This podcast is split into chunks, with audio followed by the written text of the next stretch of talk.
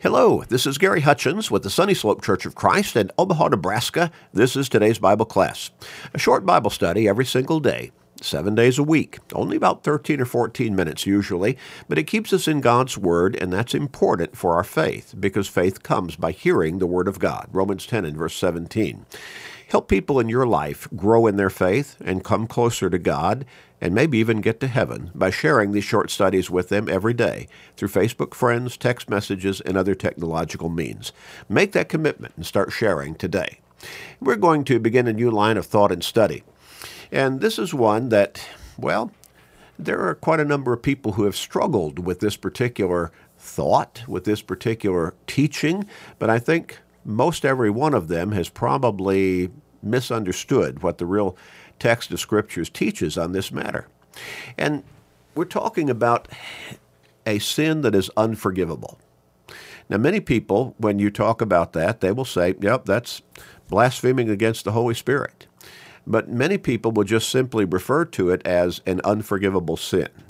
I've run into some people in my ministry, not a whole lot, but I have run into a number of them who have either thought they had committed the unforgivable sin or were concerned that maybe they had committed the unforgivable sin.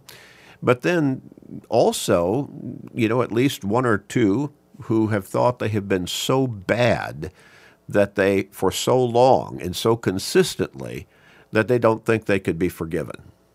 Now, any of these particular positions in the mindset of an individual is extremely debilitating and I think it's misguided. Now, is there sinfulness within an individual that can be so bad, so pronounced, that God gives up on them? Mm, yes, I believe that is the case. And in Romans chapter 1, I believe we see kind of the scenario laid forth before us to understand what that situation can be. I want to read that particular text, at least a portion of it. Now, here, the Apostle Paul, it's interesting, we should remember that in verse 16, he says of Romans chapter 1, I'm not ashamed of the gospel of Christ, for it is the power of God to salvation for everyone who believes, for the Jew first and also for the Greek. Now, that means that last phraseology, for the Jew first and also for the Greek, means everybody because that would have been the mindset of the Jewish reader in that particular day. They only would have thought of humanity being divided into two classifications the Jew and everyone else, who would be referred to either as Gentile or Greek, or maybe in some cases barbarians. But there would only be those basic two classifications of people in his mindset. So it means the, the gospel message we can expand that and say New Testament Christianity. That's that that embodies the power of God for salvation to everyone who, who would believe and obey. Now I want us to drop down to so so think about the word of God now as being that powerful, that powerful. So let's drop down to verse uh, 20. For since the creation of the world, his, that is God's, invisible, invisible attributes are clearly seen, being understood by the things that are made. In other words, we look at God's creation and we see God. We see his fingerprints all, all around it. Now, a person who may not necessarily believe in God to begin with, he would not say, well, that's God's creation. Okay, we'll look at it from from uh, the perspective of the agnostic, agnostic or the skeptic or the atheist, and they're all about the same. Just look at the universe. Look at this world. Look at life in this world. Look at the interactive processes that that you know contribute to the ongoing of life in, in this world that cannot be by accident. That cannot happen by mere chance. All of that cannot come together in, in the obviously well constructed and designed uh, system that, that is there without a designer, an intelligent designer. And that intelligent designer is God. But some people, they, you know, they disbelieve. You know, they just will not believe. They insist. They will not believe in God. They do not, they will not. Well, so since the creation of the world, his invisible attributes are clearly seen. We see God's fingerprint, God's fingerprints through the universe, through this world, through life, through every aspect of it being understood by the things that are made, even his eternal power and Godhead, so that they are without excuse. Because although they knew God, they did not glorify him as God, nor were thankful, but became futile in their minds, and their foolish hearts were darkened. Professing to be wise, they became fool. Now, somebody who says, all of this could have just happened by accident, by mere chance, and at random order produced out of chaos, that's absurd and it's unscientific also. But there are people who are just adamant. They are determined in their mind. Uh, they will not believe in God.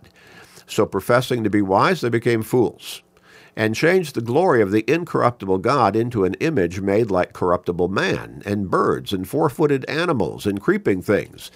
You might say, okay, this would have been the kind of imagery that idol worshippers in ancient times who did not know about God, much less believe in Him, they would have created these images in the forms of, of animals and four footed beasts and creeping things and, and other strange carvings and, and uh, carvings and, and sculptures and so on. And they would have called them gods and fall down before them and worship them and pray to them and so on.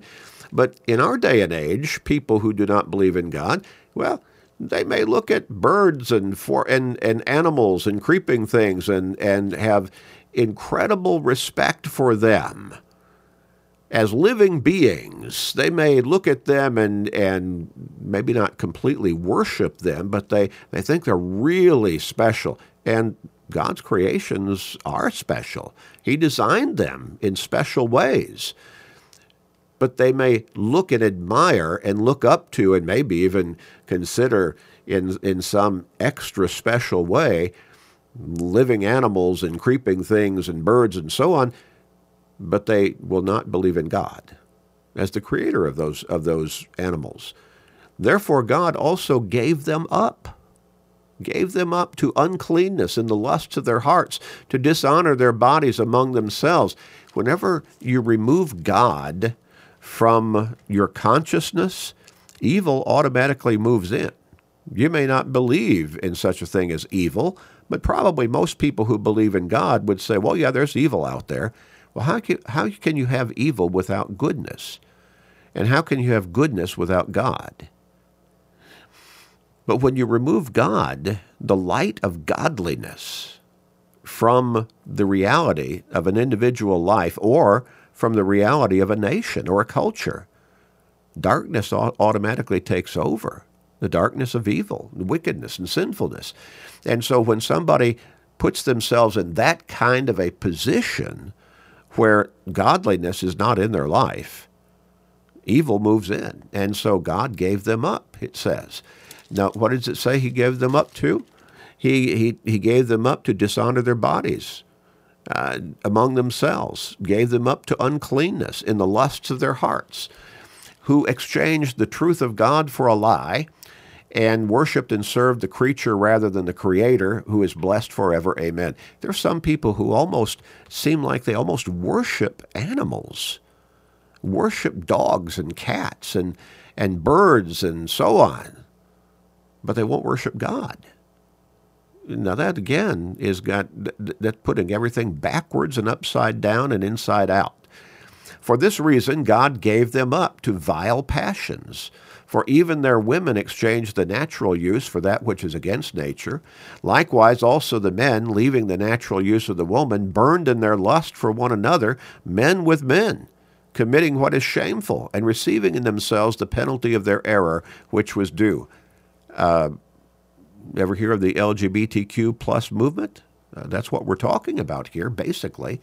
And so when somebody is so totally turned away from faithfulness and obedience to God, well, they reach a point, apparently, from God's perspective of no return.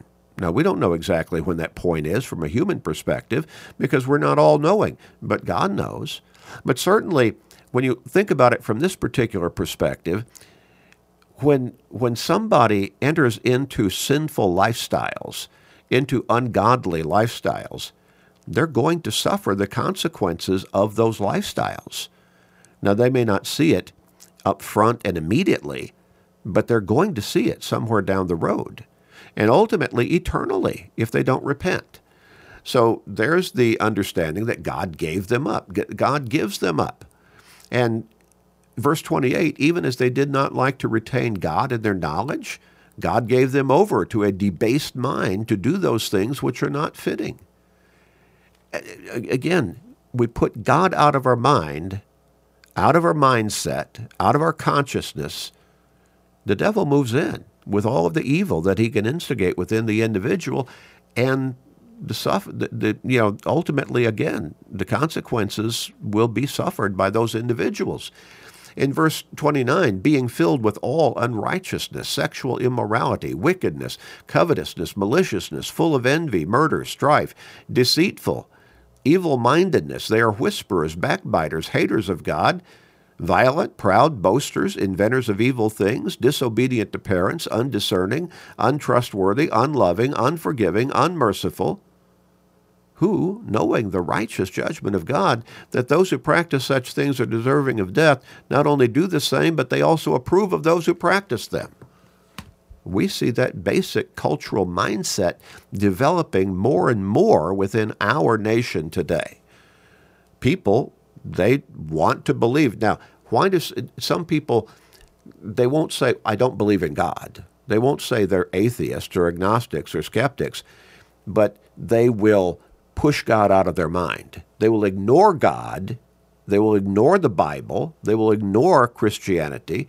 They will ignore godliness in order to be able to indulge in whatever they want to indulge in, as sinful and, and wicked as it might be. And so, out of sight, out of mind. So, if they put God out of their mind, and if you press them, they might say, Well, yeah, I do believe in God, but they don't want to hear about God. They don't want to think about God because out of sight, out of mind, so I'm not responsible for living in a godly lifestyle because I'm not thinking about God. I just ignore the whole principle, the whole reality of God, and then I can do whatever I want to do. Well, God said, you, you, you go that far, you're going to suffer the consequences. And it may get to the point where you are no longer able in your mind to change your direction. And so there does come the point when God can say, okay, you're so far gone. I know you'll never repent. And so we see that, that phrase, God gave them up. God gave them over. Now, I want us to come back next time and look at that reality in regard to this question is there a sin that is unforgivable? I want you to listen next time. Let's pray. Father, help us to understand that as long as we will truly repent, you will forgive us through Jesus Christ. If we will come to you for that forgiveness your way, help us to embrace that and be encouraged by that truth, Father. Please, Father, we pray at this time, please Please forgive us and hear our prayer. In Jesus' name, amen.